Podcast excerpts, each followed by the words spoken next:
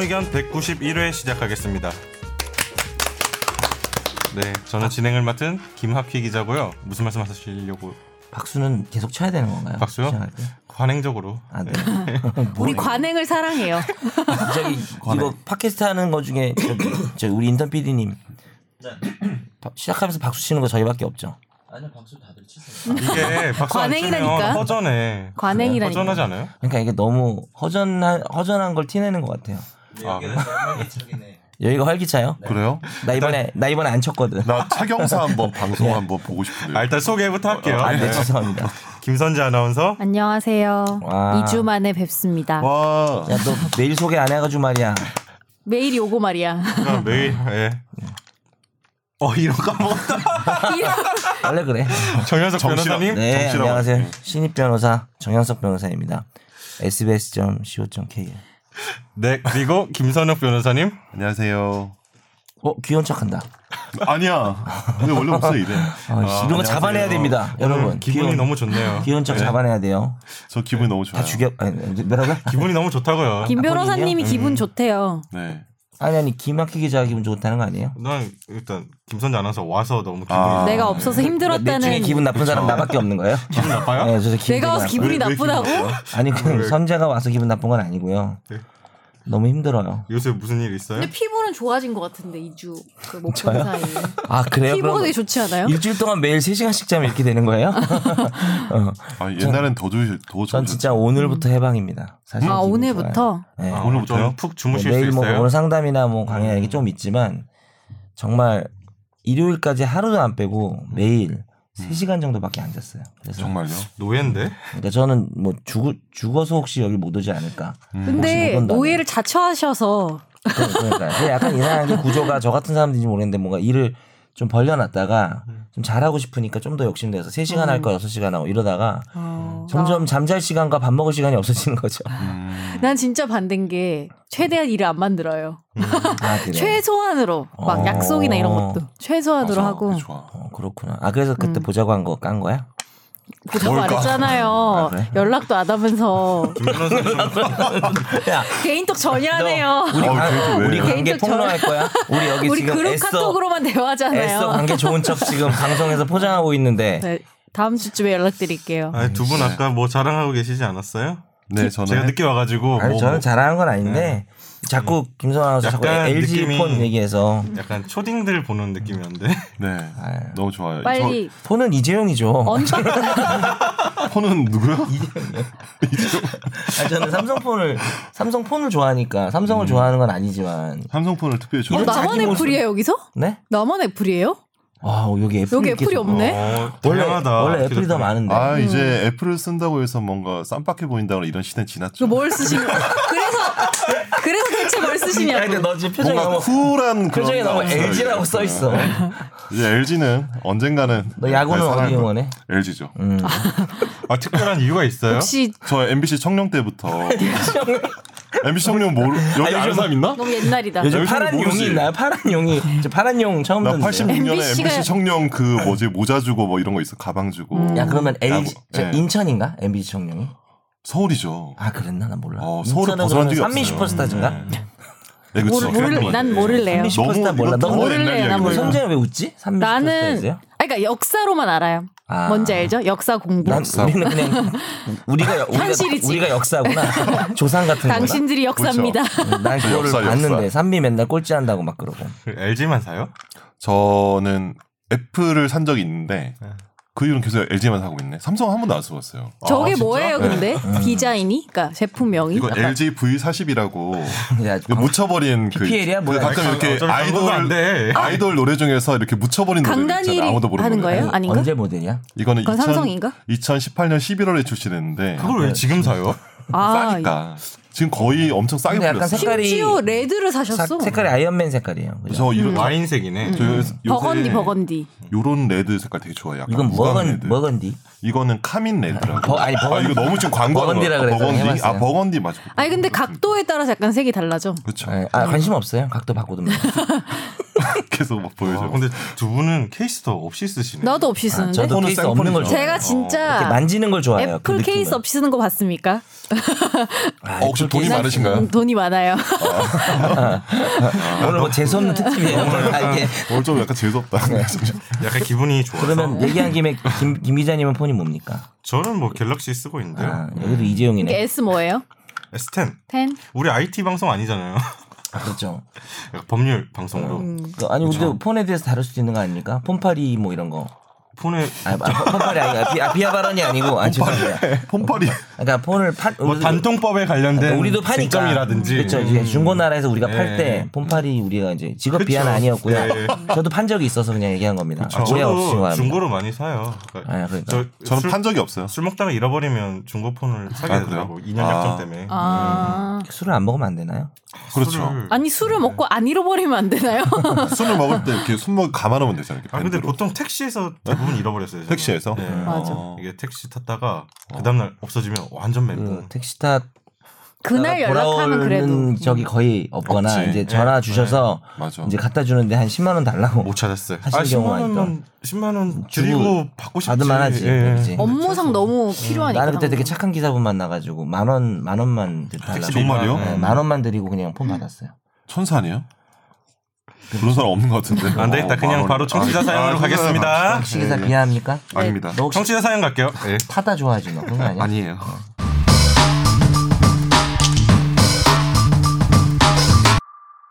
짧은 사연이에요. 파이널 골뱅이 sbs.co.kr을 공지 안 하셨습니다. 갓선지 아나운서가 안 오셔서 안 한 건지 빼먹지 말아주세요. 아 이거 제 실수예요. 어떻게 안 할 수 있어요 아, 이걸? 이거 안 했나? 나 했어, 안, 했- 안 했어. 안 했어요? 나 안 했. 그때 지난주에 김선재 그러니까 아나운서가 왜냐면 선재가 없으니까. 없으면 나 안 아, 들어봤어. 바빠지잖아. 안 내가 들어봤어. 너무 약간 긴장됐어. 여기서 뭐 나레이션하고 뭐 막 이렇게 하다 보니까 그런 거 챙길 시간이 없었어. 아예. 한 번만 공지 다시 해주실래요? 저희 최종 의견 메일 주소는요. 파이널 골뱅이 sbs.co.kr입니다. 음, 이, 이걸 빼먹지 말자가 아니라 우리 선지를 빼먹지 맙시다. 알겠습니다. 네, 잘 나올게요 앞으로. 예, 그러면 사연 하나 3년 전 신혼집에 1년 거주 후에 현관 천장에서 빗물이 새기 시작했습니다. 현관 센서 등에 물이 들어가서 아직까지도 센서 등을 사용하지 못하고 있고 이후 옥상 방수, 외부 크랙 공사 등 관리실에선 빠른 대처는 아니지만 3년에 걸쳐서 공사 중입니다. 저희도 그동안 출산, 육아, 직장 생활 등으로 계속해서 관리실에 연락을 취하곤 있습니다만 관리실에서 옥상 누수를 너무 해결하지 못하고 있는지라 아이가 태어나고 집이 좁아서 넓은 집으로 이사를 가고자 하지만 누수가 해결되지 않아서 움직이지 못하고 있는 상황입니다. 올 초에 누수 공사 후에 도배를 해주지 않, 않아서 내용 증명도 보낸 적 있지만 관리소장이 다른 문제, 주민들 일부와의 법적 분쟁에 연루된 상태로 저희 집 일을 신경도 쓰지 못하고 이런 경우 관리실에 저희가 할 수 있는 조치가 있을까요? 어, 공사를 하고 도배 비용을 받긴 했지만 계속해서 공사 후에도 비가 새서 도배지는 엉망이 됐고 집도 팔지 못하는 상황입니다. 아, 본인 집 자가구나 예, 자가. 작아신 것 같고 탑층이에요. 탑층 아파트의 탑층이고 옥상에 좀 문제가 있는 것 같고 근데 이 정도면은 부실 공사 아닙니까? 애초에? 음, 이게 신축 이거 어떻게 돼요? 네, 잘 모르겠는데 이게 하자보수 기간 지났나? 이게 잘 모르겠. 이게 예, 지금 정보가 사연만 없긴 봤을 한데 때는 지금 정확치가 않아서 예. 기본적으로 이게 건설사에 하자보수 청구를 했어야 되는 사안 같은데 왜냐면 이게 본인이 집주인이잖아요. 네 집주인이니까 이거를 뭐 누구한테 고쳐달라고 하는 부분이 이걸 그러니까 공영 공영 부분에서 지금 문제가 생겼는지 아마 옥상이면 공영 부분이겠죠 외부 그럴 것 클릭이나 같아요. 네. 옥상 방수 이건 결국 전체 아파트 입주자 대표회의 우리가 이제 뭐 지하실, 예, 예. 복도, 계단 네, 이런 그쵸. 공용 부분이라고 하잖아요. 예, 공영 부분에 대해서는 사실 그 전체적으로 아파트 입주자 전체가 책임지는 게 맞는 것 같거든요. 근데 이게 건설사 아마 하자 보수 기간 지난 것 같아요. 그러니까 이렇게 그러니까 하고 맨날 있는 관리실에서 음. 맨날 이렇게 하는 것 같은데 음 저희도 뭐 크게 나눠서 보면 신축 같은 경우는 음, 기사도 음. 많이 나오잖아요. 나오지만 네. 이를테면 처음에 입주했을 때 뭐 지하 주차장에서 물 새고 음. 저기 옥상에서 누수가 생기고 이런 음, 거는 음. 계속 하자보수 해달라고 신청하고 기간 뭐 이내에. 기간 이내에 제보해서 할수 기사 있어요. 쓰는 네. 그런 게 있는데 지- 저도 청취자 사연만 봤을 때는 음. 좀 그건 지난 것 같고 음. 그러니까 관리사무소랑 지금 3년째 음. 공사를 해주고 있지 않을까요? 그럴 것 음. 같아요. 추측상. 이럴 때 어떻게 해야 되는지 음. 방법이 없어요? 뭐 공영 조치라도. 분수. 그러니까 이분이 처음 분양받은 게 아니고 음. 앞에 매도인이 있으면은 사실은 이제 주택을 매수했는데 주택에 하자가 있는 거잖아요. 하자를 안, 거- 안 날로부터 6개월 내에 사실은 매도인에게 또 수리를 청구하거나 손해배상을 청구할 수가 있는데 그것 지금 이제 이분이 매- 매수를 하신 거겠죠, 그죠? 그러니까 예, 기본적으로 네. 공영 부분은 아파트 전체 구성원, 그러니까 입주자 대표가 이제 그 책임을 지는 거거든요. 그러니까 거기 상대로 소송을 해야 되는데 입대위를 대리해서 거의 관리소가 처리를 해주거든요. 그렇게 하지. 왜냐면 걔네가 다 관리비나 이런 예. 음. 것들을 다 가지고 있기 때문에 장기 수선 뭐 음. 이런 거나 각종 돈을 가지고 있으니까 사실 입주자 대표회라고 해서 돈이 없잖아요. 음. 그 사람들은 그래서 결국 관리비에서 차감이 되는 형식으로 아마 할 것 같은데 이게 결국 사실 좀 안타까운 거는 그 좀 쉽지 않을 것 같아요 지금 보니까 왜냐면 입주자 대표회의에 근데 아예 소송을 하시는 게 네. 음. 소송을 하시 물론 물론 이제 대표회의를 상대로 상대로 네. 네, 상대로 소송을 해서 판결을 받아가지고 그러면 이제 입대위가 돈을 없으니까 결국 관리비 계정에서 나오겠죠 돈이 음. 그렇게 처리되지 않을까 싶어요. 그럼 이제 근데 다 같이 돈을 더 내야지. 아니 그쵸. 돈을 네. 돈을 여튼간에 받고 음, 음. 뭐 소송을 하든 하- 고치든 음, 해서 고치고 뭐 돈 문제가 해결돼도 집을 팔려면은 한참 또 시간이 걸리잖아요. 근데 그쵸. 소송하고 네. 하면 그러니까 참 제 얘기랑 선욱 변호사 얘기랑 섞였는데 제가 얘기한 거는 이게 지금 명확하진 않잖아요. 그러니까 산 집의 전용 부분이라 그러죠. 그러니까 자기 음. 자기 자기 뭐라 전유 부분. 그러니까 음, 음. 그 이 집만의 부분에 하자가 있을 네네. 수도 있잖아요.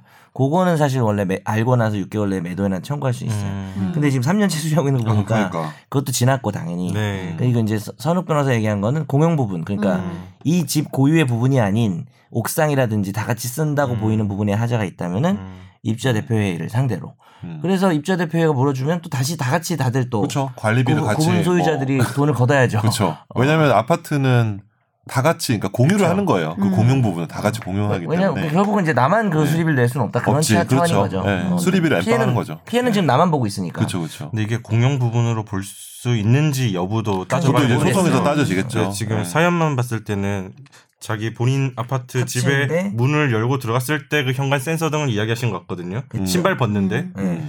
네. 거기는 사실 내 집이잖아요. 음. 그러니까 거기까지 사들어 왔으면은 예, 네. 그렇죠. 그렇죠. 그걸로 물이 들어왔으면 그건 음. 내 집인 거잖아. 근데 근데, 이제- 하자가 발생한 게 옥상이라면 그렇죠, 그렇죠. 그게 공용 부분이 될 수 있다. 최초 발원지가 음. 이제 어딘지 우리가 지금 알 수가 없죠. 이건 네. 봐서는. 근데 이렇게 하는 거 보니까 음.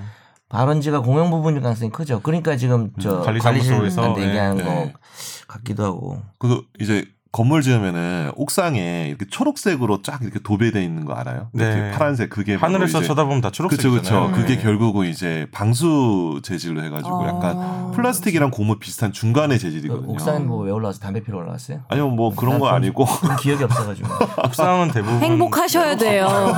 아니 나 안 야, 올라왔어. 너 자꾸 왜 그럼 그래. 옥상으로 올라가지 따라와. 마요. 음. 어, 옥상 옥상 따라와. 소고기 사주게요. 예 어쨌든 뒤에서 쌍절곤으로 아 올라갈 때 한 대 때리고. 그래서 이거는 네. 보셨을 때는 어쨌든 입주자 대표 회의를 상대로, 상대로 소송을 소송을, 해야 되죠. 거시는 게 제일 확실하다. 음. 네, 맞아요. 판결을 통해서 네. 어떻게 조치를 취해달라. 네. 근데 결국 내는 돈의 n 분의 1은 본인이 내시는 아, 거죠 뭐 사실은. 그건 당연한 그건 거고. 당연한 건데. 아니 고쳐라도 주고 팔리면 네. 그치, 다행이지 맞아. 그래도. 네, 그렇게 해야 돼요. 음. 왜 관리소만 그냥 마냥 믿고 그거 하면, 기다리면은 하면서 이제 혹시 모르니까 너무 이게 늦어져서 음. 나 이사도 늦어지고 했다. 뭐 음. 그런 손해배상도 괜히 같이 좀 끼워넣어서 음. 음. 인정이 과연 될 수 있을지 뭐 인과관계 모르겠지만 뭐 네, 인과관계. 통상손해인지 예. 뭐 이런 것도 따져 이것저것 다 해보는 거죠. 그래 음. 봐야 이게 뭐 되게 큰 금액의 소송은 아니기 때문에 네. 네, 알겠습니다. 넘어가겠습니다. 네. 네, 화자의 판결로 가겠습니다.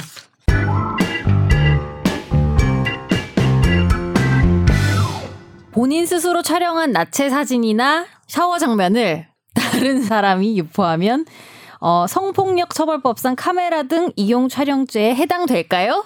자 요게 사실 하면 얘기하려고 했는데 음. 이 기사랑 반대예요. 사실 답은 됩니다. 아, 네. 어, 예. 돼요. 일단 지금 법이 옛날 법이 적용돼서 음. 예. 네. 일단 말씀드릴게요. 네. A 씨는 여자친구 B 씨가 헤어지자고 한 뒤 전화를 받지 않자 이 여자친구로부터 과거에 전송받은 여자친구의 나체 사진과 샤워 장면이 담긴 영상을 여자친구 지인들에게 어, 배포를 했습니다. 검찰은 A 씨를 성폭력 처벌법상 카메라 등 이용 촬영 등의 혐의로 기소한 뒤에 항소심에서 정보통신망법상 음란물 유포 혐의를 예비적 죄명으로 추가를 했습니다. 그리고 재판에선 여자친구가 스스로 촬영한 영상을 A 씨가 받아서 타인에 배포한 경우에도 이게 카메라 등 이용 촬영죄를 적용할 수 있냐가 쟁점이 됐는데요. 1심은 혐의가 인정돼서 징역 10개월, 절도 및 사기 등 혐의에 대해서는 1년 6개월을 선고를 했는데 그러나 어 2심은 카메라 등 이용 촬영 혐의는 무죄로 판단하고 정보통신망법상 음란물 유포 혐의를 유죄로 인정했고 이 절도 등의 혐의도 유죄로 인정해서 징역 1년 2개월을 선고했습니다. 결국은 실형이 나온 거죠. 음. 다른 것 때문에. 그리고 대법원 역시 원심 판단이 옳다고 봤는데요. 대법원은 이 1년 2개월을 선고한 원심을 최근 확정하고 어, 이 이용 촬영죄는 다른 사람을 촬영한 것을 말하고 이 같은 행위는 음란물 유포죄로 처벌된다고 봤습니다. 이게 기사 보고 오해할까봐 네. 그죠? 이 그러니까 음. 모든 우리 범죄를 처벌하는 형법은 행위 시의 법을 적용하게 돼 있어요. 근데 옛날 성폭력 처벌법은 다른 사람의 신체를 찍어야 되니까 음. 이거는 셀카잖아요. 그러니까 이거를 유포하는 것도 처벌하지 않는데 2018년도에 법이 개정됐어요. 그래서 그러니까 이 사건을 얘기하면 이 사건은 이 나쁜 놈인데 사실 그죠? 네. 여자친구가 자기 찍, 뭐, 여자친구 남친구 관계니까 뭐 음. 나체를 보낼 수도 있잖아요. 그래서 음. 자기 찍어서 보냈는데 음. 이게 또, 이게 헤어지자고 하면 또 이렇게 하는 그 아, 어, 리벤지. 이해가 안 되는. 예. 좀 나쁜 근데 새끼예요, 진짜. 이게 어떻게 바뀌었어요? 그러니까 예, 그래서 이- 그러니까 어쨌든 이 사건은 음란물 유포죄만 된 거예요. 그거 되게 약한 죄거든요. 음. 그 뭐 벌금 얼마 나오지도 않아요. 그거는. 근데 이제 법이 2018년도에 개정돼서 그냥 사람의 신체라고 일단 바뀌었어요. 다- 다른 사람의 원래는 신체. 다른 사람의 어. 신체였는데 그쵸. 음. 네, 사람의 신체를 예. 그렇죠. 근데 1항은 의사에 반하여 촬영한 자를 처벌하고 있기 때문에 음. 이 사람은 지금 법을 적용해도 1항으로 처벌될 수는 없어요. 왜냐하면 그 여자친구가 직접 찍은 음, 사진이기 스스로 때문에 찍은 거니까. 예. 근데 이제 2항이 있는 거죠. 어 1항에 그 촬영한 것을 유포, 반포한 사람이 처벌되는데 여기 특별히 이런 규정이 들어왔어요. 촬영 다시 당시 어, 촬영 대상자의 의사에 반하지 않은 경우에도 음. 예, 유포가 의사에 반한다면 그러니까 음. 찍을 때는 그러니까 이제 서로 간에 이제 성관계 영상을 찍을 수도 있잖아요. 합의하에 어, 예. 합의하에. 근데 그걸 찍을 때는 그랬어도 음. 유포하라고 내가 말한 적이 없는데 그치. 유포하면은 이게 뭐 똑같이 처벌받는 거예요. 5년 이하의 징역 3천만 원 이하 벌금이 되게 음. 강력한 범죄고 그리 그런데 이제 여기서 이제 촬영 대상자의 의사라는 말을 또 어떻게 해석할지는 이 사건이 약간 고민인 게 이제 촬영 대상자라는 표현 자체가 네. 촬영자가 있고 촬영 대상자가 있는 걸 좀 나눈 게 아닌가 싶은데 음. 법 해석이 있어야 되겠지만 이건 무조건 처벌돼요. 그럼 왜냐면 자기 처벌되는. 걸 찍어서 자기가 유포하면요? 그거는 음란물 그냥 유포 아니에요? 안 본 눈 삽니다. 아니. 네네. 이거 뭐 이용 이용 무슨 죄? 아, 맞아요. 음란 이용 보통 촬영 안 해요. 혐의. 법에 뭐 있어요. 예, 그러니까- 자기 거 찍어서 막 이렇게 그러니까 지금 얘기하는- 들어온 걸 아니 어. 죄송해요.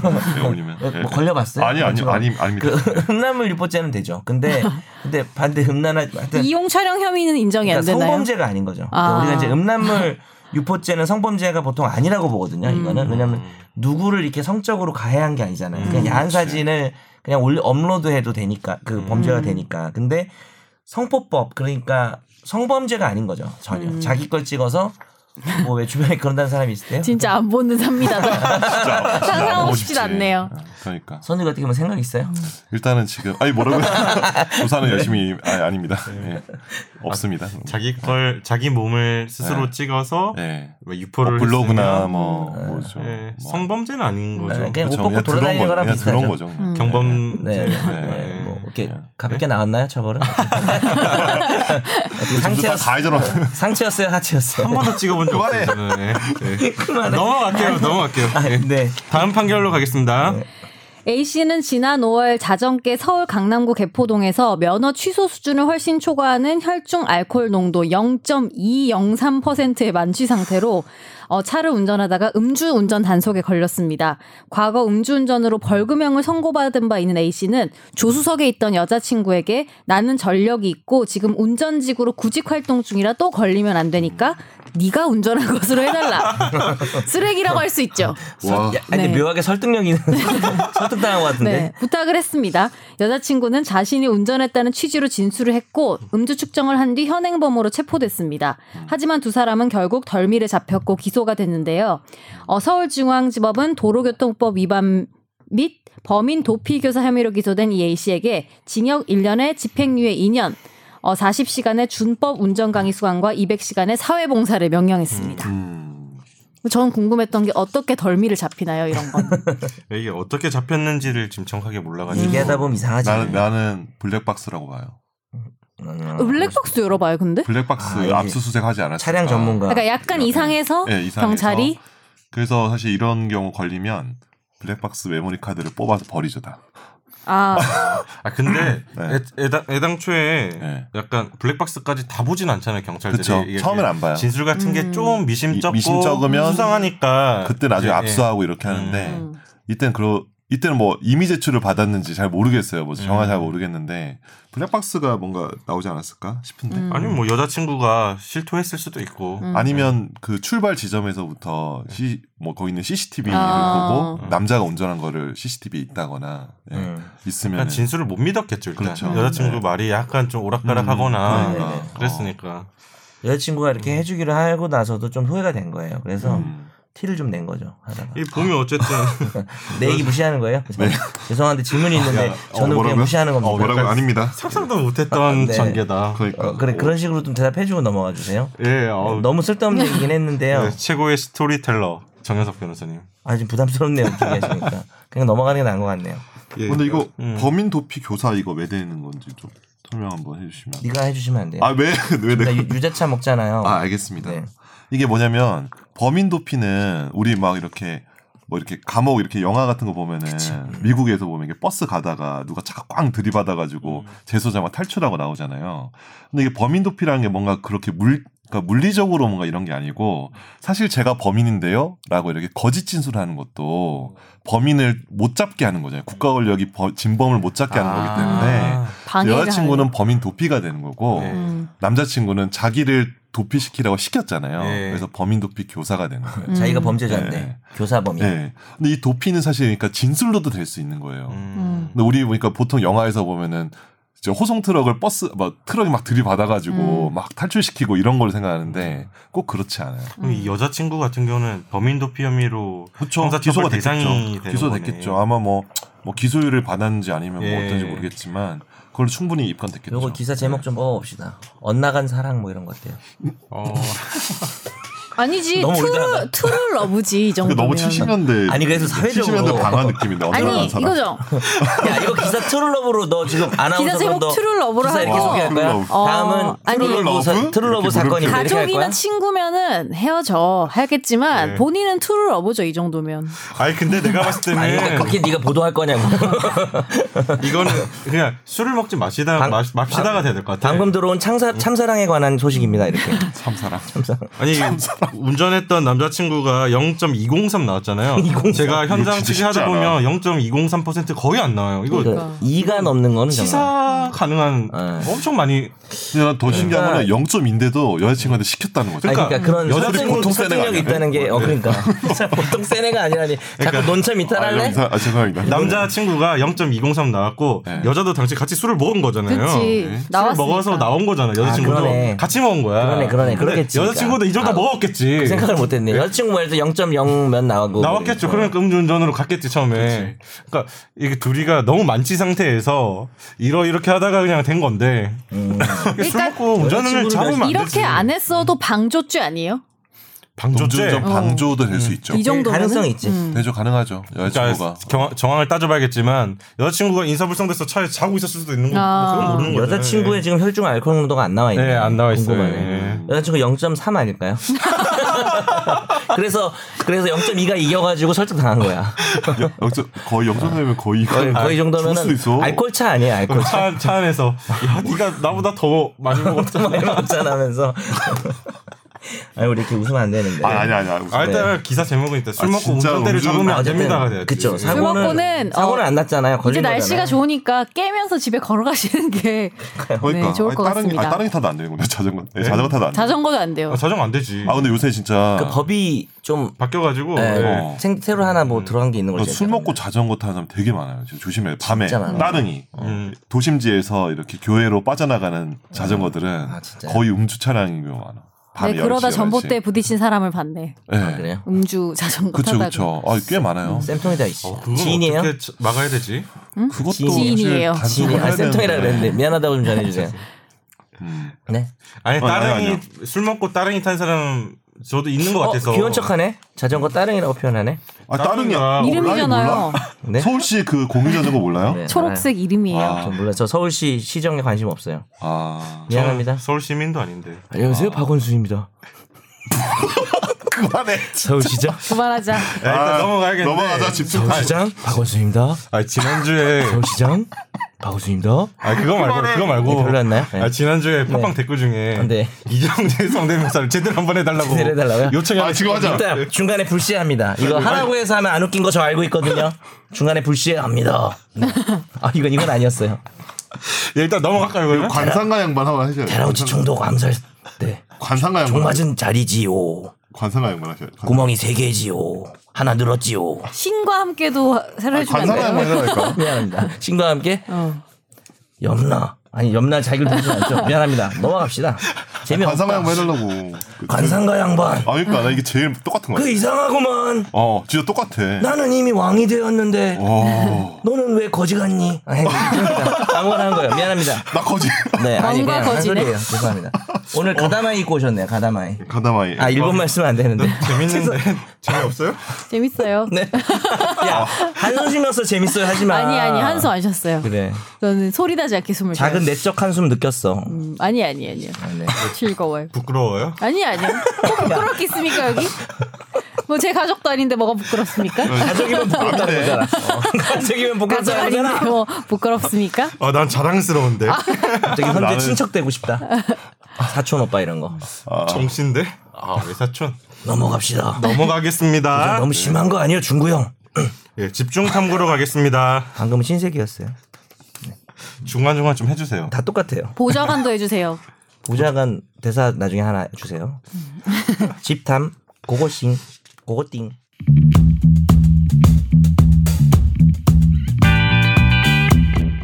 집중 탐구로 가는데 저희가 뭐 집중 탐구 주제를 논의하다가 지난주에 이제 대법원에서 판결난 걸 하나를 다루기로 했습니다. 음흠.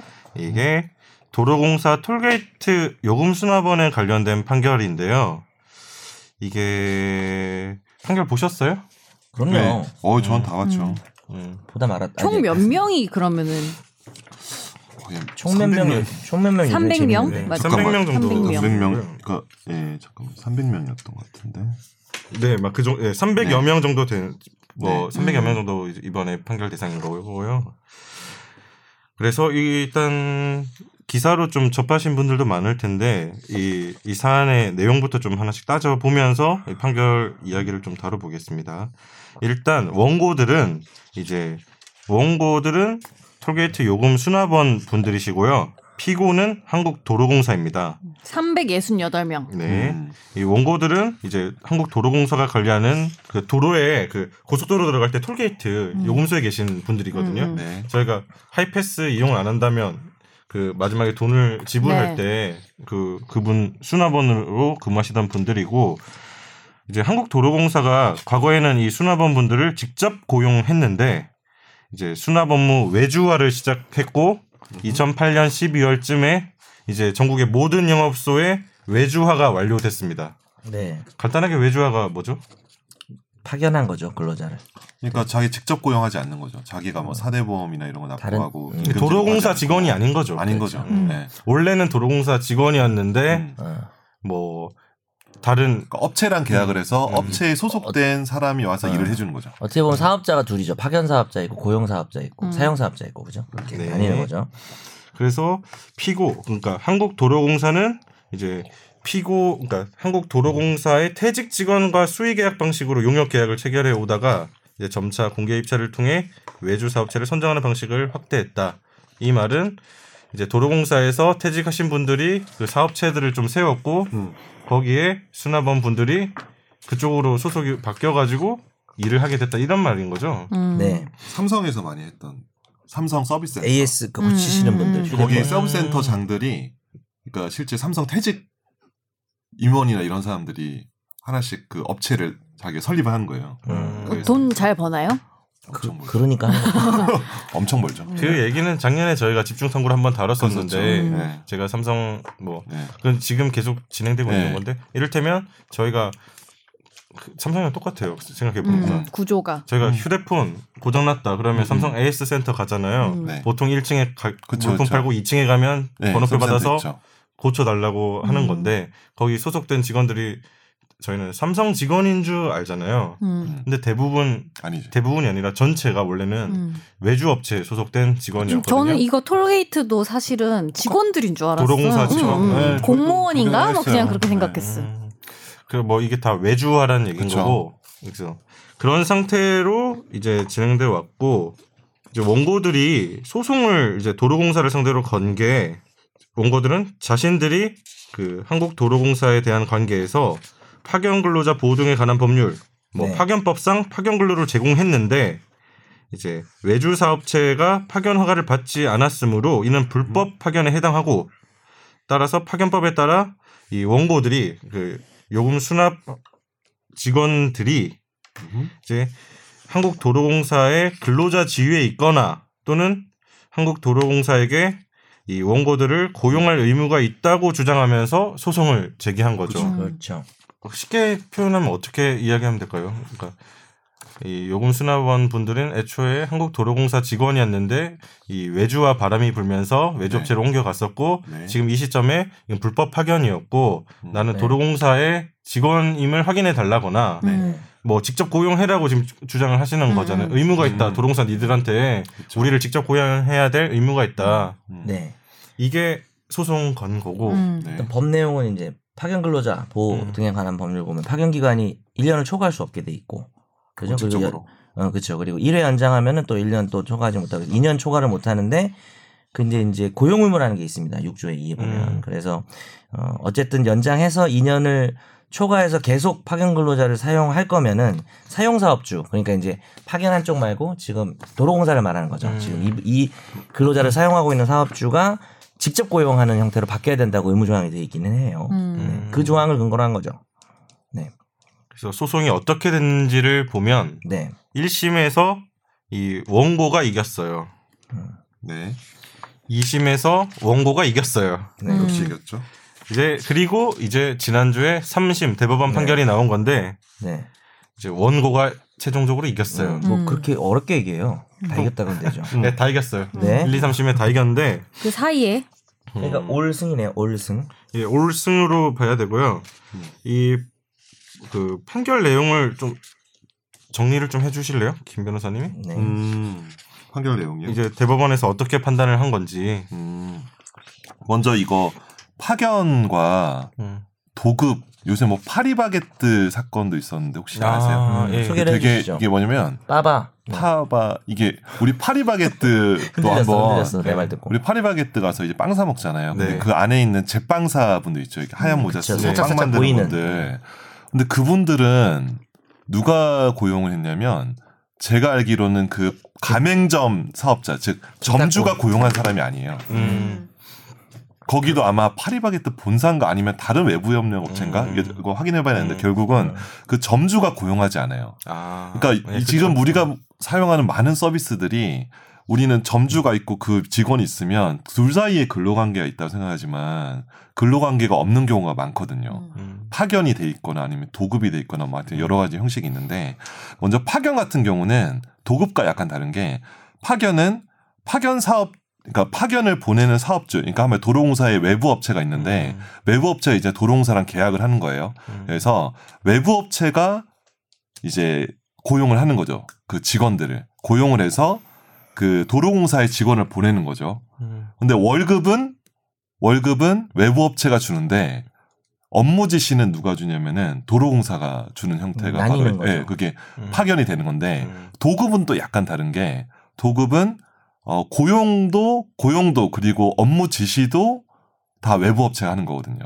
근데 이게 우리나라의 이 수많은 그 외주화들이 음. 파견과 도급과 막 이런 게 굉장히 혼재돼 있어요. 되게 음.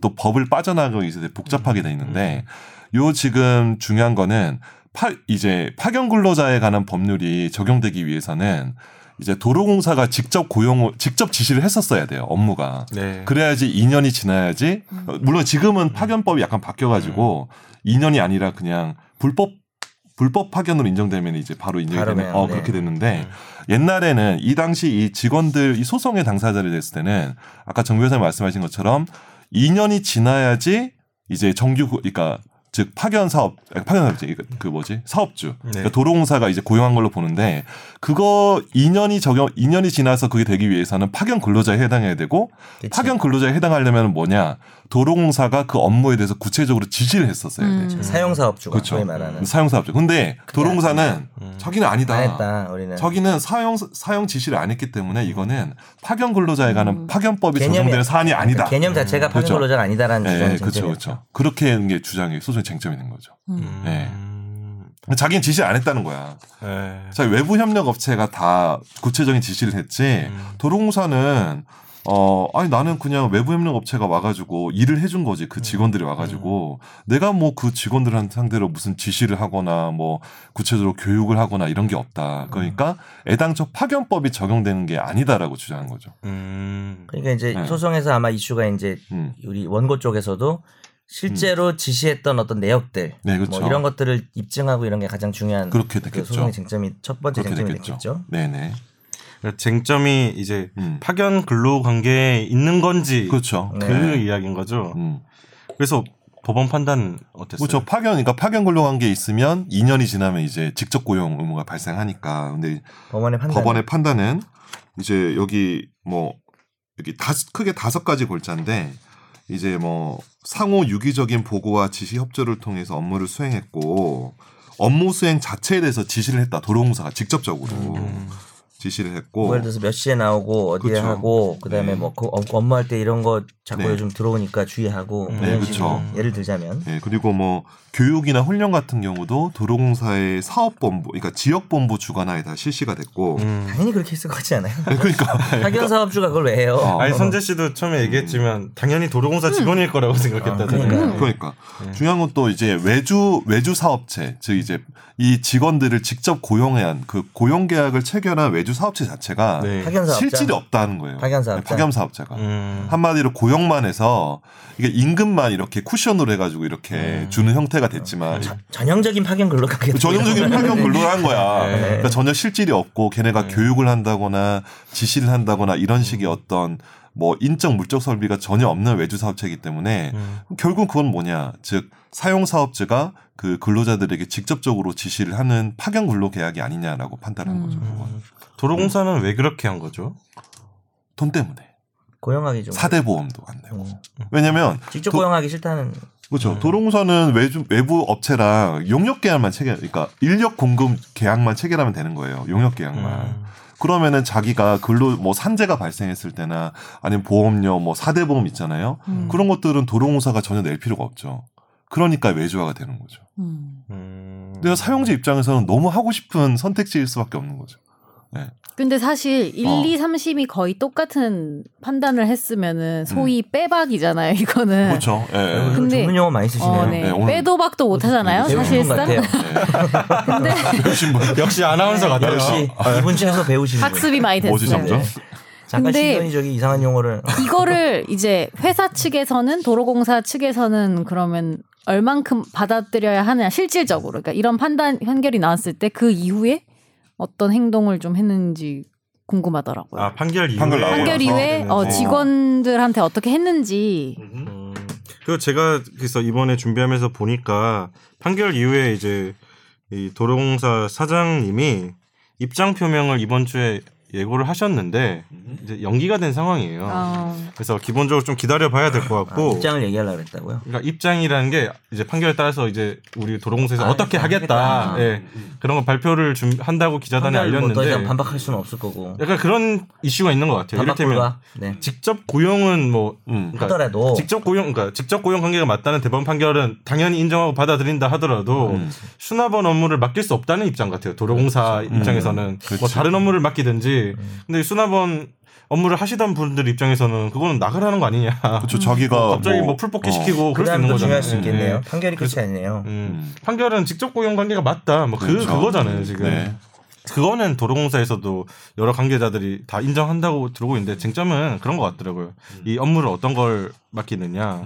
그리고 이거 보도도 많이 됐지만 이게 지난 그러니까 어, 톨- 그 서울 톨게이트 위에 음. 고공 농성을 진행하셨어요. 막 6월 봤어요. 네. 30일부터 아, 이제 이 수납 요, 이 원고에 해당하시는 수납원 분들이 네. 도롱사 그 톨게이트 위에 도- 고공 농성을 하고 되게 높은 데인데. 예, 일부 이제 어서 오십시오. 여기서부터 대전입니다. 여기 말하는 거예요. 네. 서울 서울입니다. 여기부터 야, 서울입니다. 예를 들면, 예, 네, 예. 네. 네 뭐 그런 걸 하고 있는데 저도 지금도 지금 올라가 계시대요. 22분 정도가 오늘도 음. 오늘도 그 노조 측에 음. 확인한 내용을 보니까 추석인데, 곧? 음. 음. 그래서 이 노조 위원장님이 설명하시는 거는 어 사측 실무진이 와서 조금씩 소통을 하고 있는데 아직 음. 진척이 없, 는 상황이다. 음. 그래서 추석 전에 협상이 이뤄지면 고공농성을 안 할 수 있을 텐데 일단 뭐 아직은 뭐 협상이 진전된 게 없으니 뭐 어떻게 될지 잘 모르겠다. 음. 그럼 현재 오늘 시점에 오늘이 저희가 녹음하고 있는 게 9월 5일인데요. 22명이 고공농성 중이다. 음. 지금도 그런 상황이에요. 난 궁금한 게 그럼 대법원 판결이 나오고 나서 네. 한 어느 정도 시점까지 다 직원으로 이렇게 고용을 해야 하는 거예요? 음. 대법원 판결이 아까 말했듯이 이제 직접 고용 관계다 이 얘기이기 음. 때문에 여기서 지금 협상을 한다는 얘기가 이 도로공사에서도 그 대법원 판결의 직접 고용에 대해서는 다 인정하는 상황인 것 음. 같고 세부적인 협상을 하고 있다는 내용으로 음, 저는 음, 음, 음. 받아들였거든요. 그렇죠. 예, 이를테면 도로공사에서는 뭐 대법원 결- 판결이 어떻게 나든 간에 이 원고들에게 수납 업무를 시킬 수는 없다는 입장을 계속 밝혀왔었거든요. 음. 그러면은 뭐 300분? 어, 소송에 참여한 300여 명. 이분들 음. 뭐 뭘 하지? 그러면 근데 이게 하던 업무가 그건데. 또 그런 게 있어요. 그러니까 음. 어떤 일을 시킬지 그리고 네. 이 소송에 참여 안 했던 다른 그치. 노동자들은 음. 어떻게 해야 될 네. 건지 음. 이제 도동사에서 그 입장 어떻게 할 건지에 대한 입장을 이제 내놔야죠. 음. 정리를. 네. 그러니까 이게 저도 보니까 그 현대차 같은 경우에 그 진짜 대표적인 일인데 현대차 같은 경우는 좀 되게 슬픈 거- 사건이에요. 이게 뭐냐면 상, 생산 라인이 있어요. 같은 라인에서 차를 만드는 거야. 뭐 열심히 뭐 산타페도 만들고 뭐 그랜저도 만들고 하는데 그 라인에 있는 근로자들이 정규직 근로자와 외부 협력업체 소속 근로자 둘이 나뉘어 있는 거예요. 음. 근데 이 도롱사 같은 경우는 그냥 이 직원이 통째로 그냥 외주로 돼 있는 거잖아요. 네. 그러니까 서로 간에 차별은 없잖아. 음. 어차피 아 우리 다 그냥 외주 업체 그냥 뭐 이렇게 마인드가 그런 있는데 문제는 어, 없네. 없었는데 현대차 같은 경우는 그 라인에 있는 직원들도 나뉘는 옷, 도 다르고 아마 뭐 월급도 다르고 아예 밥도 따로 안 먹고 제가 그걸 알- 그러니까 완전히 음. 그 같이 안 같은 먹고. 음. 라인에서 똑같이 산타페를 조립하지만 차별이 존재했던 거거든요. 음. 이거 진짜 되게 비인간적이에요. 그러니까 음. 똑같은 일을 하는데 똑같은 일을. 네. 근데 그래서 이제 현대차 같은 경우는 2000 하여튼 5년 전부터인가 계속 판결이 나오면서 음. 시정되고 있는데 음. 현대차의 기본적인 입장도 이 해당 소송을 한 당사자만 해- 한정되는 거지 나머지는 뭐 뭐 뭐 문제냐 약간 이런 식의 입장이 많이 보였다고 하더라고요 소송 중에도 계속. 근데 언뜻 듣기에 물론 여기는 음, 음. 도로공사는 다 음. 비슷한 입장이라고 하니까 안 그렇겠지만 이런 경우에 음. 만약에 직원이 됐는데 예를 들면은 전혀 익숙하지 않은 업무를 시킨다거나 아니면은 뭐 다른 차원의 어떤 괴롭힘이나 음. 따돌림이나 이런 것도 충분히 벌어질 수 있을 것 같은데요 보니까 그게 음. 문제인 거죠. 음. 근데 이제 우리 도로공사의 일이라고 생각하면은 뭐 물론 이게 마지막에 인터뷰 보면은 아 우리가 직접 고용되더라도 수납업무 말고도 할 게 되게 많다. 음. 이런 이제 그 당시 노조원들의 인터뷰가 있긴 한데 통상적으로 우리 일반인 생각에는 음. 어, 수납 업무 외엔 도로공사가 어떤 일을 하지? 왜냐면 도로공사 같은 경우는 이제 고속도로에 뭐가 낙하물이 떨어져 있으면 그런 거 치우고 음. 뭐 이런 것도 많이 하거든요. 음. 근데 사실 수납원들이 상당수가 여성이란 말이에요. 음. 근데 그런 업무를 사실 뭐 포토 몰고 다니면서 뭐 그 뭐 낙하물 치우고 음. 수납 업무 하던 사람이 그런 거 시키기도 뭔가 부적당하고 이거 뭐 그러니까 고민이 있는 거야. 사용주 입장에서 그렇죠. 네, 사용자 네. 입장에서는 산업이 발달하면서 하이패스나 이런 것들 점점 기술이 발전하고 네. 물론 이제 개인정보 유출 음. 그러니까 노출을 실어서 여전히 현금을 수납하는 사람도 있지만 하이패스 이렇게 하면서 기본적으로 이 수납 업무라는 것 자체가 없어져야 되는 산업인데 음. 이 산업을 어떻게 처리할 거냐에 대한 사용주의 고민도 사실 같이 있는 거죠. 음. 그 우리도 생각하잖아요. 아 근데 진짜 이 사람도 어떤 일을 하지? 노동자 그래서 입장에서는 그 그치. 거는 사용주가 뭐 사용주가 알아서, 알아서 하는 해야 거지. 되는 거지. 음. 나는 어쨌든 처음에 도롱사 직원을 갔는데 네. 갑자기 외주로 갑자기 바뀌더니 그러니까. 그럼 나를 처우가 알아서 나빠지는 네. 거잖아요. 교육을 시켜가지고 다른 업무 시키든가 사실 그러니까 아직 상상도 안 했을 뿐이 다른 일이 있을 것 같아요. 저는. 음. 아니 근데 저는 네. 약간 뭐 예. 만약 그런 경우에라도 다른 업무에 대한 교육을 철저히 해서 음. 새롭게 업무에 적응할 수 있도록 이 분위기를 만들고 회사에서 음, 음. 노력을 하는 건 상관이 그래도 좀 음. 덜하지만 음. 그냥 대놓고, 대놓고. 예를 들면은 어.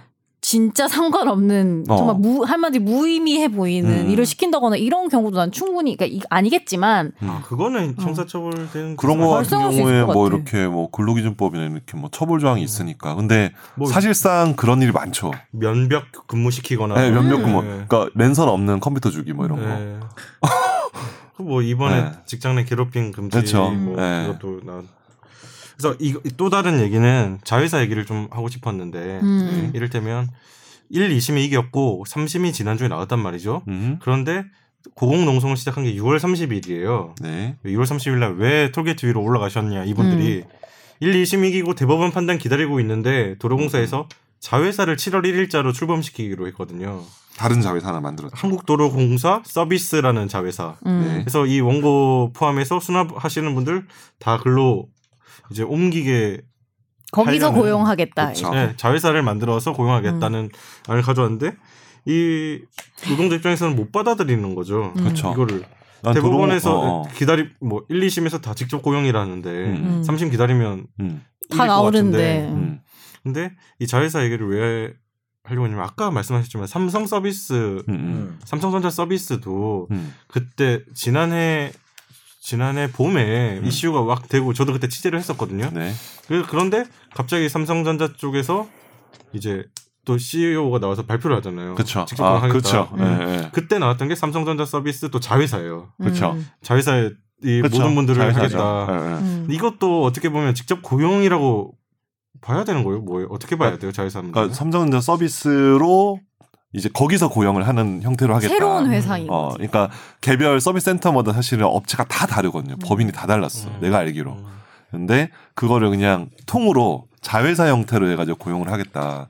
그러니까 어떻게 보면 근데 제가 이제 삼성전자 서비스 같은 경우는 제 대학 때 되게 친한 친구가 거기 노조 활동을 되게 오랫동안 지금도 하나? 근데 했었던 친구가 있고 그 사건을 저도 이제 많이 들었는데 어떻게 보면 약간 타협선이었지 않았을까. 왜냐면 삼성전자로 고용을 하기에는 이제 서로 부담도 있었고 그- 그쪽 입장에서는 노사 양측이 예. 어, 어. 개별 용역업체 하나하나마다 하는 것보단 그래도 자회사 형태로 편입이 되면은 조금 더 안정적인 형태로 막 그런 식의 어떤 있지 않았을까라고 그냥 추측은 하는데 이거 같은 경우는 사실 말씀드린 것처럼 소송을 이미 6년 전부터 했는데 갑자기 자회사 만들어서 자회사로 넣겠다고 하니까 이제 반발이 있을 수밖에 없는 거지. 음. 나는 이미 도로공사 직원으로 이제 1, 2심 이미 판결도 나왔고 음. 대법원만 기다리고 있는데 갑자기 자회사 넣으니까 이제 화가 나는 거지.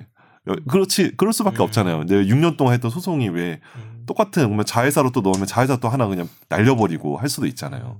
그런 게 이제 차이가 되는데 아 그러니까 이것도 어려워요. 네. 뭐 원고 측의 얘기를 저희가 쭉 하고 있지만 음. 제가 기사 기사 통해서 본 건데 음. 수납원 분들이 수, 뭐 수천 명 계시는데 음. 이번에 자회사 중에 한 5천여 명은 자회사로 가셨고 그쵸. 한 1,500명 정도의 또만 분이 음. 남아서. 그렇죠. 음. 남아 계셨다고 음. 그리고 원고는 한 300분 정도 그쵸. 계시고 그러면 이 뭐 제가 그냥 일반 시각에서 음. 궁금했던 거는 판결이 이렇게 났어요. 음. 그러면 이게 다 적용이 어떻게 해야 되는지 자회사 가신 네. 분들은 판결을 그러니까 우리나라 민사 소송이나 뭐 행정 소송 같은 경우는 제3자 요가 있지만 민사 소송 같은 경우는 제3자 요도 행정 그러니까 약간 음. 뭐 이제 어쨌든 소송의 당사자만 효력을 받죠. 될 수밖에 없잖아요. 그러면 아까 네. 말했던 문제가 그렇죠. 발생하지 않나요? 똑같은 그쵸. 업무를 하는데 소득이 업무를 다 하는데. 달라질 수 있잖아요. 그렇죠. 지금. 그러니까 한국 도로공사 서비스 소속의 수납 업무원들이 있을 건데 그 사람이 5천 명이 넘을 음, 5천 명이라는 음, 거고 음.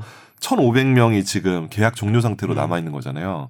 그러니까 이제 도로공사 입장에서도 이 수납 업무를 이제 같이 넣으면은 문제가 생길 거를 인지를 하고 있는 음. 거라고 저는 보이는 거. 왜냐하면 수납 업무를 시킬 수 없다는 거는 이미 도로공사는 수납 업무의 한정에서는 도로공사 서비스에 전적으로 맡기게, 맡기겠다. 음. 제가 말씀드린 것처럼 아까 현대차에서 같은 라인에서 서로 소속이 다른 막 음. 그런 차별이나 이런 것들 음. 업무를 이- 그러니까 그런 문제를 인지를 하고 있는 것 같아요. 그러니까 수납 업무 외에 다른 업무로 돌리겠다고 지금 네? 얘기했는데 음. 그렇다면 이제 도로공사 현실적으로 우리가 봤을 때 다른 업무가 무엇이냐라는 고민이 있는 거지. 근데 저는 궁금한 게 만약에 이번 판결을 보고 예를 들면 나와 일했던 동료가 음. 여튼 직접 고용이 돼서 가는 걸 보고 어. 자회사에 계신 분들도 어, 그치. 저걸 원할 수도 있잖아요. 그치. 그럼 추후에라도 소송을 제기할 수 있어요? 근데 이제 남아 아직 음. 이제 남아 있는 종료 상태인 사람들은 할 수가 있는데 음. 그건 이제 사건 이 일어나 봐야 돼 알겠지만 자회사에 가 있으면 이미 다른데 고용이 되는 걸 본인이 뭐 동의한 게 되고 인정하고 동의는 인정해서 한 고용 거지만 상태가 됐기 음. 때문에 어 그러니까 어떻게 보면은 고용 의무 그러니까 사업 사용 사업자의 고용 의무 부분을 이행하라는 그런 권리를 좀 포기했다고 해석될 수도 있지 않을까 음. 아, 그런 좀 그분이 위험성이 좀 어, 있죠. 그 저도 좀 음. 생각이 드네요. 어, 쟁점이 과연, 될 거예요. 음. 자회사로 간 사람 그리고 이미 뭐 고용됐으니까 소의 이익이 없다든지 음. 뭐 그렇게 될 가능성도 그냥 뭐 사실 예측이라 어떻게 네, 될지 모르지만 어떻게 될지. 네. 그래서 이, 이 사건 보면서 저는 KTX 여성무원 생각이 좀 음. 나더라고요. 예, 완전히 똑같다고 말할 수는 없죠. 다 어때요? 케이스 어떤가요? 바이 케이스 좀 다른 것 같아 보면. 아, 저희가 KTX 네. 여성무원 판결 음. 났을 때는 네네. 그때는 2015년에 2015년 음. 2월에 대법원 판결이 있었고 네. 그때는 사실 언론에 뭐그 그 단발성으로 주목이 있었지만 이게 이슈가 됐던 거는 작년 그 사법농단 국면에서 이 양승태 대법원의 아. 대표적인 뭐 사법농단 판결이라고 작품이 많으세요. 오랜만입니다. 그분이 저 작품, 저희도 다뤘, 다뤘던 판결인데 작품 활동을 많이 하셨어요. 음. 음. 간단히 말하면 이게 어, 많은 분들이 알고 계실 거예요. 그러니까 코레일 자회사인 철도유통 소속 KTX 여성무원 한 30명이 철도공사 상대로 낸 근로자 지휘약인 소송 이 판결인데요. 그렇죠. 간단하게 설명드리면 이제 한국철도공사가 자회사인 철도유통에 하청을 줘서 업- 승무원 업무를 수행하게 했는데 실제로는 위장 도급이고 직접 고용하라는 게 1, 2심 판결이었고 음. 네. 이제 근데 3심에서 사실 이제 법조 기자들은 다 3심에서 1, 2심 간다고 상고 기자. 예상하고 있었는데 이 파기환송 시켜버렸어요. 음. 이게 뭐 아니라는 거죠. 그래서 이런 일이 2015년 2월에 있었고 전 이번에 도로공사 판결을 보면서 KTX 여성무원 판결이 생각이 나더라고요. 그럴 수밖에 없죠. 이게 KTX 여성무원들도 사실상 그 철도공사의 근로자라는 주장을 한 거잖아요. 그렇죠. 음. 그, 근데 지금 이거는 어쨌든 앙승태 대법원의 음. 사법농단의 대표적인 케이스로 나왔고 음. 뭐 사법농단 그게 뭐 지금 판결 뭐 또 재판이 진행 음. 중이고 아, 어떻게 이게 보시나요? 예. 이게- 근데 저 같은 이거 저 지금 저도 이게 좀 찾아보다가 KTX 판결 같은 경우는 이제 주심이 고용한 대법관이었거든요. 근데 이 고용한 대법관이 그 현대차 그 파견 근로에 대해서는 파견 불법 파견 근로 인정을 했거든. 음. 그래서 이제 뭐 내가 좀 사실관계를 쭉 보다가 어 이게 물론 사법농단의 어떤 뭐 대표적인 케이스인지 아닌지 뭐 그거는 이제 뭐 별도로 하고 아 예. 예. 뭔가 어 뭐 저는 약간 이 대법원 판결이 저도 좀 고민이 들어요. 그러니까 같은 주심 대법관이 어떤 케이스에서는 뭐 이 사람이 일관적으로 뭐 아. 사용사업주의 뭐 다 파견 근로를 막 뭐 부인하고 이런 게 아니고 케이스마다 이렇게 좀 판단을 내렸다는 부, 분이 있단 말이에요. 그래서 이거를 뭐 이 아 그러면 이 여기 재판에 관여한 주심이나 이런 사람들이 뭐 농단이라고 단정하기에는 저는 약간 좀 사실은 좀 아, 약간 그러면 어려운 게 그거는 있는 거예요. 베껴 제껴, 제껴놓고 네네. 이를테면 판결의 논리로 한번 보자, 도로공사 이거는. 네. 수납원 분들과 네, 네. KTX 여승무원들이 네. 주장하는 거는 지금 같은 음. 거죠. 거의 비슷하죠. 차이점이 뭐 의미 없는 차이점인 것 같아요. 음. 저도 그런데 어쨌든 결론은 지금 다르게 나온 아. 어. 거지 않나요? 그러니까 저는 그렇죠. 네. 그냥 제, 제 시각에서는 네. 이게 KTX 판결이 좀 잘못된 부분이 있는 것 같고 음. 승태가 또 아예 근데 제 개인적으로 이게 뭐 양승태 이게 뭐 그 사법농단과는 약간 별개로 예. 이게 대법원 판결의 논리는 좀 약간 부실한 것 같아요. 개인적으로 봤을 때는. 음. 뭐 KTX 네, KTX 그거 대법원 빼놓고서라도. 판결의 논리가 그러니까 사법농단과는 별도로 이제 고용한 대법관이 그 현대차에서 했던 판결을 제가 몇 개 봤거든요. 예. 근데 보면은 물론 이제 현대차가 좀 더 이제 그 불법 파견의 형식이 더 강해. 그러니까 네. 현대차가 직접 고용, 직접 음. 지시를 하고 그런 것들이 KTX 판결보다는 좀 더 강하긴 음. 하지만 지금 도로공사 판결과 비추어 봐서는 크게 차이는 없다. 그래서 이 판결 자체는 논리적으로는 굉장히 좀 비판받을 수 있는 거거든요. 법리적으로도. 네. 그 저는 좀 약간 거기에 좀 주목을 해요. 음. 그럼 뭘로 판단해야 되는 거예요? 판례가 어떻게 돼 있죠? 그러니까 음. 이게 뭐야, 그러니까. 직접 고용을 만약에 해야 되는 거라면 네. 어떤 걸 근거로 지금 보고 있는 거예요? 그럼 네, 뭐 기본적으로 법원은? 제가 말씀한 것처럼 사용 사업 그러니까 처음 이제 결국 철도공사든 도로공사든 그 실제로 근로자들을 사용을 시키는 사람이 직접적으로 업무 지시를 하고 뭐 여기서 보면 뭐 무슨 KTX 스무원도 뭐 메이크업 같은 것도 다 교육 철도공사를 자료를 시키고 주고 예. 교육도 시키고 뭐 그렇다는 음. 거잖아요. 그렇다면은 제가 보기에는 사실 맞는 것 같거든요. 1, 2심 판결이 제가 봤을 때. KTX 말씀하신 어, 거죠? 네. 근데 3심이 잘 이해가 안 돼. 어. 이- 그래서 이해가 더 안 되는 거예요. 이거는 삼심의 논리 구조에서 좀 약간 잘못된 게 많거든요. 네. 이게 그래서 어떻게 해결해야 되느냐. 음. 그 사실 그렇게 그렇게 잘못됐다고 보여도 대법원에서 판결이 확정되면은 음. 바꿀 수가 없거든요. 음. 근데 대법원에서 확정된 판결을 바꾸는 유일한 방법이 무엇인가요? 재심? 음. 그렇죠. 근데 재심은 재심 사유가 있어야 되는데 음. 재심 사유 이제 우리들이 막 공부하고 그러면 1호부터 11호까지 있단 말이에요. 음. 막 공부하는데 이제 그 중에 이제 중요한 재심 사유들이 많아요. 뭐 예를 들어서 주소를 가짜로 써가지고 그런 일들 많이 일어나니까 아니면 위증을 한다든지. 음.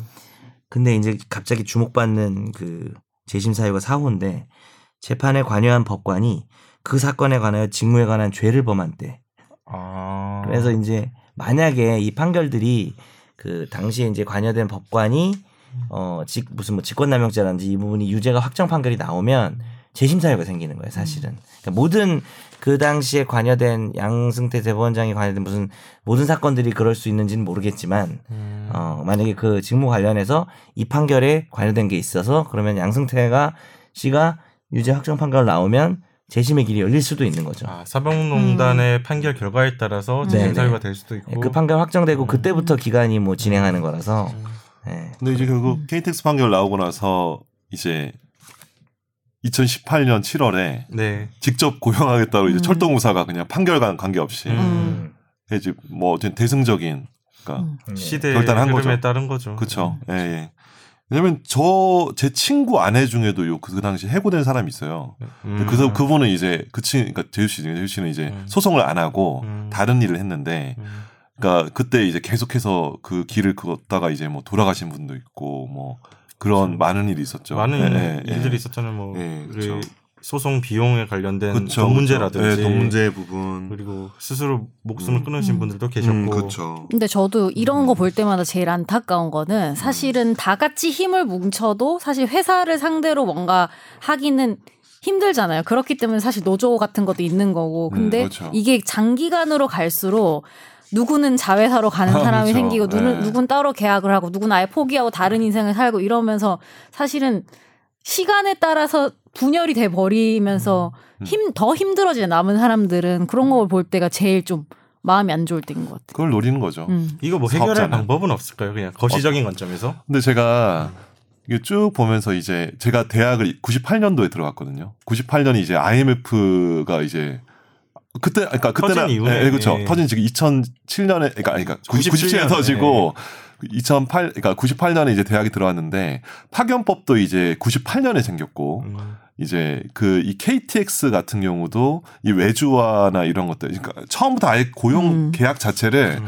그러니까 뭐냐면 이렇게 모집을 할 때는 마치 철도공사 직원인 것처럼 모집을 했는데 느낌 실제적으로는 느낌으로. 계약을 홍익행 홍익행과 한국 그 어. 철도 네. 유통이라니까 한 어, 거예요. 어, 네 맞아요. 예. 그러니까 거기서부터 이제 이미 한국 사회에서는 98년 이후로 음. 뭐전 사람의 외주화가 사실 정권의 진보성과 보수성과는 관계없이 음. 솔직히 말씀드리면 김대중 노무현 정부 때 훨씬 심했어요 외주화. 예, 예, IMF를 어, 예, 기점으로 그렇게 그쵸 됐다는 거죠. 왜냐면 예. 뭐 IMF가 지시했던 게 공기업이나 이런 것들 너희들 다 비대하고 노동 유연성 요 뭐 이런 유연성 얘기하니까. 강조하니까 어쩔 수 없던 거- 어떤 측면이 있지. 예. 네. 예. 근데 이제 그때 생겼던 이제 수많은 그 논의 중에 하나가 약간 일베 논의 아세요? 일베들이 음. 일베 사람들이 일베 안 해봐서 아, 아니 모르겠어요. 근데 야, 이거 일베 아니고 그렇죠. 그죠? 빨리 탈퇴하세요. 아니 근데, 네. 근데 일베가 왜 생겼을까라는 그 분석에 본인 때문에 생겼죠. 그, 아니 90, 98년 이후로 이, 네. 그때 이제 청소년기를 보냈던 아이들 되게 삐뚤어진 아이들 많다는 거야. 음. IMF 분석도 있어. 때문에 음. 아. 그러면서 이제 전사적 유연화하고 어, 그럴 수도 진보 있겠다. 정권을 주장했던 사람들이 더 유연하게 더 앞장서고 그 당시 이제 철도공사 이것도 이철 어. 씨가 이제 사장이었잖아요. 아. 음. 이철이 바로 민주당 그 음. 쪽이었죠. 이제 김대중 대통령 나름 민주화운동도 하고 음. 이랬던 분인데 그 음. 사람이 앞장서서 막 유연화하고 이러니까 그 당시 이제 어떤 보면 진보나 그런 것들 가치를 주장했던 사람들에 대한 어떤 그 어떤 역겨움, 음. 그 어. 위선이라는 거를 인지했던 아이들이 많다는 분석이 있어요. 음. 일베 지금 약간 옹호하시는 아니, 그러니까 이- 용어는 아니야. 근데 사회적으로 분석할 수 있대요. 사회 네. 뭐. 그, 그래서 지금 네. 이 시점에 네. 그, 그 과거는 알겠는데 네. 이 시점에 이대로 가야 되는가? 그렇게 하면 안 되지. 그러니까 그런데 저도 네. 아닌 것 같아서. 그런데 나는 사실은 도로공사 수납업무 관련해서는 음. 아 이게 산업의 발달, 산업이 점점 바뀌잖아요. 어쩔 수 없는 부분이 있다. 그러니까 어 음. 이게 약간 지금 나도 고민이 되는 거야. 나도 고민돼요. 지금 수납업무 수납업무는 이를테면 인간이 더 이상 이제 타다 하긴, 어. 타다 이슈 생겼 카카오 택시 생겼을 때 택시 업계와 비슷한데. 반발이 네. 있었잖아요. 그 시대의 흐름에 따라서 네네. 어떻게 할 것인가. 그쵸. 수능원도 비슷한 흐름에 놓여 있다고 생각하는데 음. 점점 흐름에 있는 거죠. 그- 아직은 그렇다고 아니지만. 노동자들한테 어, 어. 음. 시대 흐름이 이러니 너가 손해를 봐야 될 것 같아. 이렇게 얘기할 수는 없는 거잖아요. 그러니까 이제 그런 경우는 이제 아까 김선재 아나운서 얘기한 것처럼 교육이나 뭐 어떤 뭐 배치 전환 이런 거 있어서 차별이나 이런 거 없이 근데 그 과정에서 분명히 밀어내기 위한 눈에 보이지 않은 사측에 뭔가가 다 작용할 거란 말이에요. 왜냐면은 정규직을 천 몇백 명을 갑자기 확 들어오면은 공기업 같은 그렇죠. 경우는 매년 경영평가하거든요. 그 사람들 경영평가가 비용 절감을 얼마나 했는지가 경영평가 요소예요. ABC 음. 등급이. 그렇죠. 이미 그 김대중 정부 때부터 이게 경영평가나 이런 것들 음. 다 조건이 다 무조건 외주화하고 비용 절감하고 이게 지금 그렇게 된 사회 자체의 패러다임을 음. 바꿔야 돼요. 예. 근데 그게 참 안 되는 거지. 왜냐면 근데 자본의 제일, 논리 제일 때문에. 이상적인 거는 제가 느끼기에 뭐 다른 건 모르겠고 특히 승무원들 같은 경우에는 유니폼을 입고 사람들을 사실 우리가 KTX 타면서 면대면으로 만나는 직원은 사실 그치. 승무원들이잖아요. 기관사 못 우리가 보죠. 생각하는 KTX 이미지에 사실 승무원이 거의 사람으로 봤을 땐 대부분 차지하고 네. 그 사람들이랑 직접 만나고 제 생각에는 승무원이란 업무 자체는 되게 소속감과 책임감이 중요한 업무인 음. 것 같아요. 회사에. 맞죠. 근데 그런 경우에 사실 제일 이상적인 거는 일하는 승무원들도 그렇게 책임감과 소속감을 갖고 열심히 하고 음. 회사도 그걸 부여해주고 이게 이상적인 건데 한편으로는 우리나라에서 그게 가능할까? 어, 어떤 그 생각이- 어떤 부분에서 그러니까 예. 양쪽 다요. 그러니까 아, 직원이나 회사나 어. 그런 이상적인 어떤 구도를 만들어 가는 게 음. 가능할 것인가에 대해서는 솔직히 잘 모르겠다. 네, 라는 생각이 그 근데 들긴 같은 합니다. 대통령이라면 어떻게 할 것 같아? 내가 문 대통령이야. 아, 내가 요새 어. 지정생존자를 보고 있었어. 그 아, 대통령이라면 내가 지진이야. 그냥 성대모사만 하겠습니다. 이거 누구 저- 손들고 다니는 거지? 그냥 지진이 아니죠. 아무나 한 거예요. 아무나 한 겁니까? 네. 어. 예, 아무나 한 겁니다. 아까 방금 야, 지금 이명박 씨인지 김대중 씨인지 섞였어, 섞였어. 모르겠어요. 누구예요? 제 생각은 그렇습니다. 이거 이명박입니다. 못하겠어요. 박원순 아니었어요? 제 생각은 박근혜입니다. 오, 어, 근데 어. 다 비슷해. 근데 제가 자- 지난주 리얼돌에 비해서 너무 얘기가 없네요. 어, 그러게요. 리얼돌 너무 어, 눈이 너무 눈, 눈이 팍 튀어서 되게 열심히 네. 음. 그때 얘기하더니 굉장히 뭐 음, 뭐지? 열간을 토했는데 아니 지금 맞아요. 잘 좀 듣고 있어요. 경청하고 있어요. 아, 나는 이, 이 판결을 넘어서서 그래서 네. 우리 사회가 어떻게 돼야 되는 그렇죠. 것인가 이런 생각이 고민이 되는데 판결은 저도 뭐 그냥 답을- 당연한 네. 것이고 예. 고민해야죠. 그러니까 다 직접 고용해야 되는가? 어. 나는 그건 땡큐 농자 입장에서는 땡큐인데 음. 뭐 되는 것인가? 현실 가능성 있는 것인가? 요새 지정생존자에 빠져 있어가지고 아. 내가 대통령이라면 어떻게 할까봐 이런 생각을 하고 내가 대통령이면 대통령에도 못할 수도 있어요. 뭔지 알죠? 후보자를 임명할 것인가 혹시 이건 그러니까 아, 아, 지정생존자 안 보셨죠? 안 봤어요. 네, 요새 네. 아. 시즌 2를 보고 있는데 음. 아 외국 예, 지정생존자. 예, 예. 외국이 아니면 네. 우리나라에도 예, 있어요. 있죠, 우리나라 있죠. 버전. 그냥 외국 지진이 나오고 음. 외국 버전으로 있지. 보고 있는데 네. 진지 아니고 지진이 나온 거. 네. 각 회마다 뭔가 이슈를 있는데 해결해야 되는 상황이더라고. 그거 되게 그래서 산으로 뭐 결정해야 간다 되더라고. 나중에. 끝까지 안 봐- 끝까지 안 봐서 지금 보고 있는데. 아, 그래서 뭐 이런 이슈가 터졌을 때 대통령이 결정할 수 있는 거잖아요. 뭐 또 그치. 방향성에 대해서. 음. 지금 공기업의 어떤 음. 음. 근데 공기업 전반적으로 그 계약직은 무계약직, 무계약직은 정규직으로 하는 흐름은 있어요. 이미 공기업에서는 그러니까 그건 몇년 지금 됐어요, 문 대통령 이미. 취임 예. 이후에 네. 뭐 저기 인천공항공사 그쵸. 가셔가지고 그쵸. 처음 그 얘기도 하셨고 하고, 뭐 네. 정규직화 이야기를 하시는 거잖아요. 네. 근데 봤을 때 잘 안 되고 있다는 게 노조 측의 주장인 거고 음. 또 대부분 무기계약직이라는 이상한 형태의 음. 그 근로 형태가 또 한국 사회 아주 변칙적인 음. 저- 네, 네. 네, 네. 무기계약직을 구멍을 정규직으로 항상 볼 수 있을 파고드는. 것인가 뭐 여러 가지 지금 문제들이 음. 나오고 있는 문제들이 있죠. 상황인데 네. 좀 그 고민이 되더라고요. 제가 대통령이라면 어떻게 해야 될 것인가. 음. 왜냐하면 형, 현실적으로 돈을 생각을 안 할 수도 없어서 그렇죠. 또. 사업주 입장에서는 음.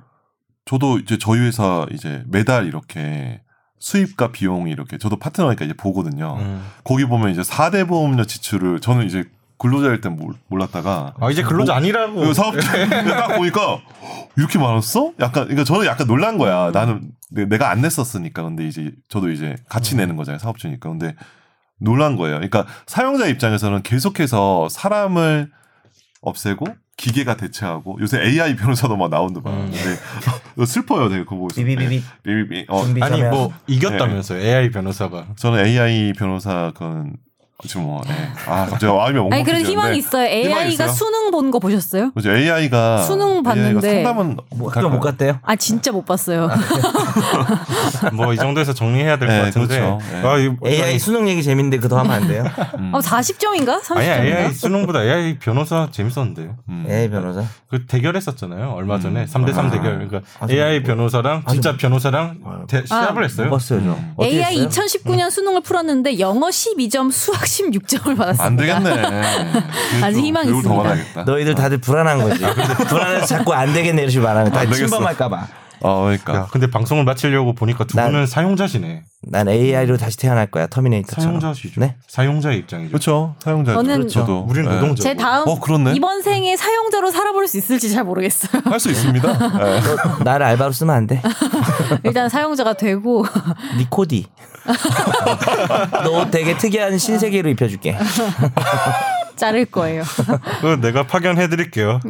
파견으로 야광 야광 안 옷으로. 써볼게. 방송하다 불 끄면 보여. 아 일단 그러면 뭐 여러분들도 많이 좀 고민을 좀 해야 될 문제가 아, 고민을 또 많이 해야 돼요, 고민- 이 문제는 정말. 저도 고민이 많이 되고 그런 문제 결론이 뭡니까? 네. 오늘 결론 없습니까? 고민을 많이 합시다. 네. 결론을 못 내겠어요. 그래요. 그러니까 아니 몰래 아니 일단 판결에 대해서는 당연히 판결은 뭐 사실 더 할 말이 없는 거고. 따라 따라야죠. 도로공사도 빨리 입장을 내고 그렇죠. 공농성 빨리 음. 해제하시고 어떻게 뭐 해결해야죠. 배치할지도 고민을 해야 되고. 네. 근데 이게 도로공사만의 문제가 아니라는 거죠. 전 사회적으로. 네. 네. 음. 심지어 전 세계- 공기업도 이런데 사기업은 훨씬 악랄해요. 그러니까요. 예. 어우, 말도 못해. 뭐 네. 저희도 저도 이제 취재하는 게 업이니까 음. 이런 사례들 을 너무 많이 보니까 그렇죠. 이게 뭔가 아까 계속 큰 방향 이야기한 거 대통령 입장이랑 얘기한 거는 음, 음. 그러니까 패러다임 바뀌어야 된다고 네, 했잖아요. 그렇죠. 저도 그런 식의 생각을 가지고 있거든요. 이 상태로 두면 음. 좀 이따가 뭐 AI 기자 나왔다 쳐. 그럼 저도 약간 자회사 가라고. 음.